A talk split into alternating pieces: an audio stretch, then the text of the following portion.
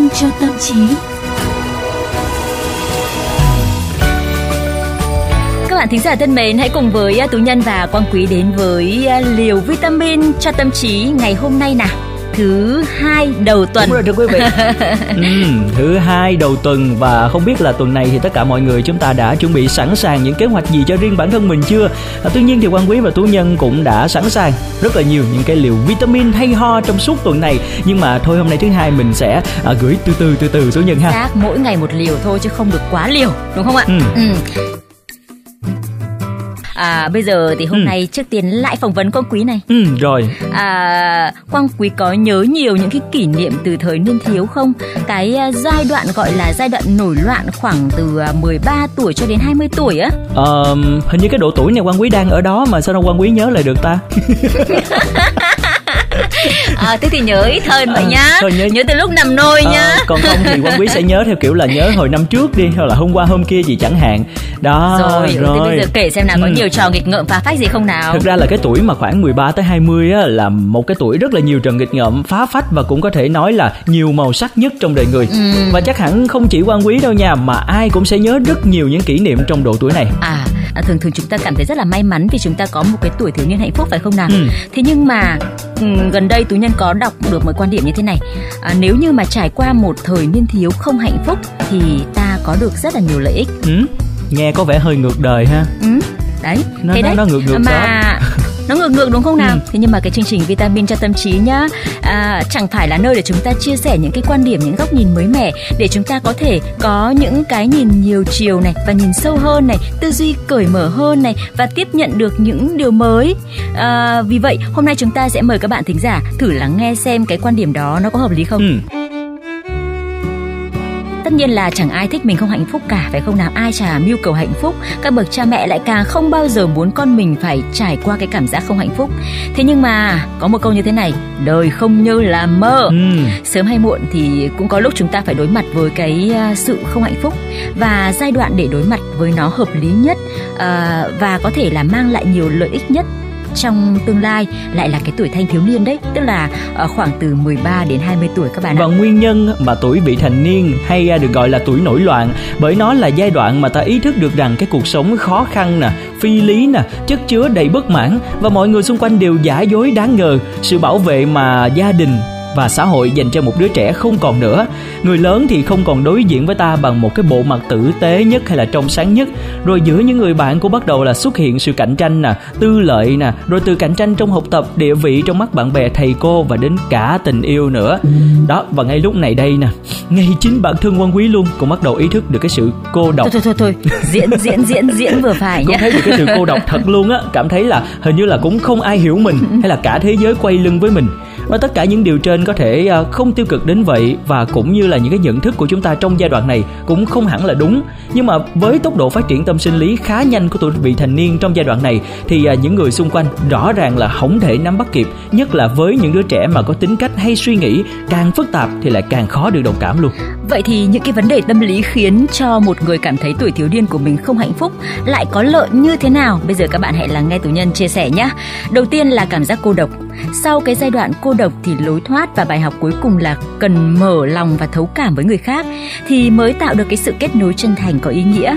Để đến được điều đó thì một thiếu niên phải thực hiện các bước quan trọng như là, thứ nhất, thể hiện lòng biết ơn và trân trọng với những người hiểu được mình. Thứ hai là nỗ lực và chủ động bày tỏ để tìm được người tri kỷ những lời than vãn ủ rũ, tâm trạng u sầu của tuổi mới lớn có thể trở thành chất liệu cho nghệ thuật như là thi ca, nhạc họa hoặc là góp phần vào khả năng hùng biện hay là khả năng lắng nghe, đồng cảm với những người đã từng trải qua hoàn cảnh như mình.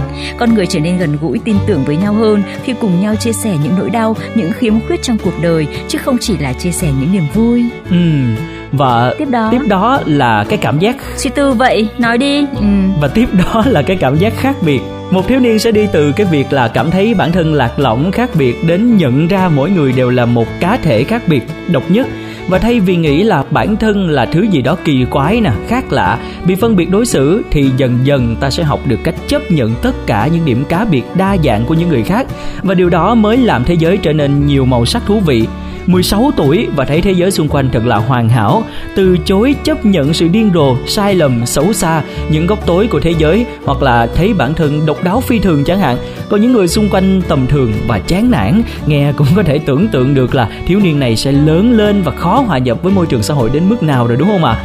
Và thế giới quan của họ thì sẽ đầy ảo tưởng nè, định kiến, thiếu thực tế. Họ nhìn đời bằng lăng kính màu hồng và áp đặt tất cả những ai khác mình là xấu xa và không đáng tôn trọng. Như đang nói quan quý vậy ta. Ừ.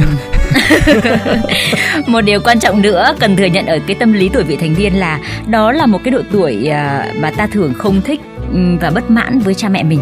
Thế nhưng mà thay vì đau lòng khi thấy đứa con nói lên sự không đồng tình và bất mãn với cha mẹ thì à, phụ huynh nên cảm thấy tự hào vì đứa trẻ cảm thấy đủ tin tưởng, không sợ bị trừng phạt nên mới có thể tâm sự một cách thẳng thắn như vậy đối với mình. Điều đó thể hiện là chúng nhận thức rõ rằng mình đang được tôn trọng và yêu thương. Mặt khác thì sự bất mãn của con trẻ trong độ tuổi này thì rất là bình thường thôi. Nếu chúng che giấu sự bất mãn này mới là cái điều đáng lo ngại. Chúng che giấu bởi không tin là mình được yêu thương, không dám mắc sai lầm. Lý do này chiếm phần lớn hơn so với cái việc không muốn bố mẹ lo lắng. Sự nghe lời giam giáp của chúng đến từ sự lo sợ, khuất phục hoặc là thiếu chính kiến riêng chứ không phải là một phẩm chất đáng khen nữa. À, các bạn thử tưởng tượng nhé, khi đứa trẻ như vậy rời vòng tay gia đình ra ngoài xã hội thì có mấy ai cần một người chỉ biết xăm dắp nghe lời đâu? Bảo gì làm nấy đâu không thể đưa ra chủ kiến của mình đâu phải không nào? À, không có người lớn nào không từng là trẻ con và những người làm cha làm mẹ cũng từng là một đứa trẻ con mà cũng từng bất mãn phản kháng và đôi lúc còn khó bảo nữa mà cái việc mà chúng ta thông cảm cho cái giai đoạn tâm lý này của con cái và bình tĩnh khi đối xử với chúng sẽ mang lại lợi ích lớn hơn cho sự phát triển của chúng sau này. Và không biết là tất cả mọi người có còn nhớ những cái thắc mắc tuổi vị thành niên của mình hay không? Nhưng mà quan quý thì có nhiều đó. À, quan quý còn nhớ nha là ở cái thời cấp 3 từng tranh luận với bạn về ý nghĩa của tình bạn. Rồi thế nào là một tình bạn thực sự? Hay là chúng ta sống để làm ừ. gì? Tại sao chúng ta phải thành công theo khuôn mẫu của người lớn áp đặt? Và quan quý cũng chắc chắn quan quý không phải là trường hợp cá biệt tại vì bởi thanh thiếu niên đều là những nhà triết học tự nhiên ừ. mọi người ạ à. ở đây là một cái độ tuổi mà chúng ta tò mò nhiều nhất về con người nè xã hội nè hay là cả ý nghĩa của cuộc sống nữa à, điểm kết thúc thật sự của tuổi thanh xuân như là một vài triết gia và nhà tâm lý đề xuất không phải là lúc người ta ngừng đặt ra những câu hỏi lớn và khuất phục trước những lo toan hàng ngày mà đó là khi họ hình thành được cái tư tưởng á, và con đường từ những cái chiêm nghiệm trong độ tuổi thành niên này và cuối cùng vấn đề tâm lý ảnh hưởng sâu sắc nhất à, đến cái độ tuổi này là các thanh thiếu niên đều có xu hướng ghét bản thân. Ta ghét vẻ ngoài của mình trong gương ghét cách mình nói chuyện, thậm chí ghét cả cách đi lại của mình nữa. Thế nhưng mà thực tế, những khoảnh khắc ghét bản thân này lại là khởi đầu của tình yêu đấy. Nó sẽ là những mầm mống để một ngày nào đó chúng ta sẽ thấy hạnh phúc từ sâu thẳm tâm hồn khi có một người hiếm hoi có thể chấp nhận yêu chúng ta bất kể chúng ta có thấy bản thân đáng ghét, xấu xí đến mức nào. Sự dịu dàng chăm sóc của họ đối với ta sẽ chẳng có nghĩa lý gì nếu ta không từng trải qua những dằn vặt đau khổ, tự trách và tổn thương. Uhm thế nào? À. bây giờ thì uh, quang quý thấy đã đủ sức thuyết phục các bạn thính giả về cái việc chúng ta đưa ra đề tài ngày hôm nay là uh, lợi ích khi mà có tuổi uh, vị thành niên không hạnh phúc không nào? Nhưng mà thật ra sau khi mà nghe tú nhân nói thì quang quý lại thấy là cái tuổi thành niên của quang quý cũng đầy sóng gió đó. Cho nên là quang quý mới hạnh phúc như bây giờ. Rồi ôi rồi nói tự nhiên bây giờ lên sóng cái bị bị à... nói ba phải đúng không? Nhiều quan điểm lắm cơ ấy.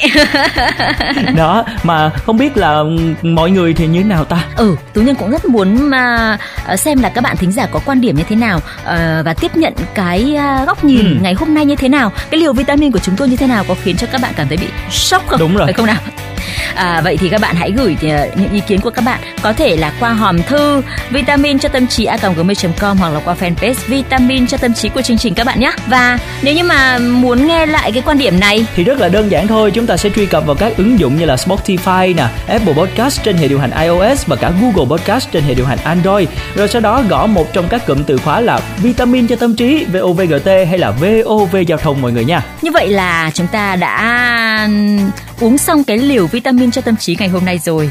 À, tú nhân và quang quý lúc này sẽ tạm biệt các bạn nhé. Ừ. và chiều mai chúng ta lại đến giờ uống vitamin. Các bạn nhớ có mặt đầy đủ nhá. Ừ, xin chào và hẹn gặp lại. Bye bye.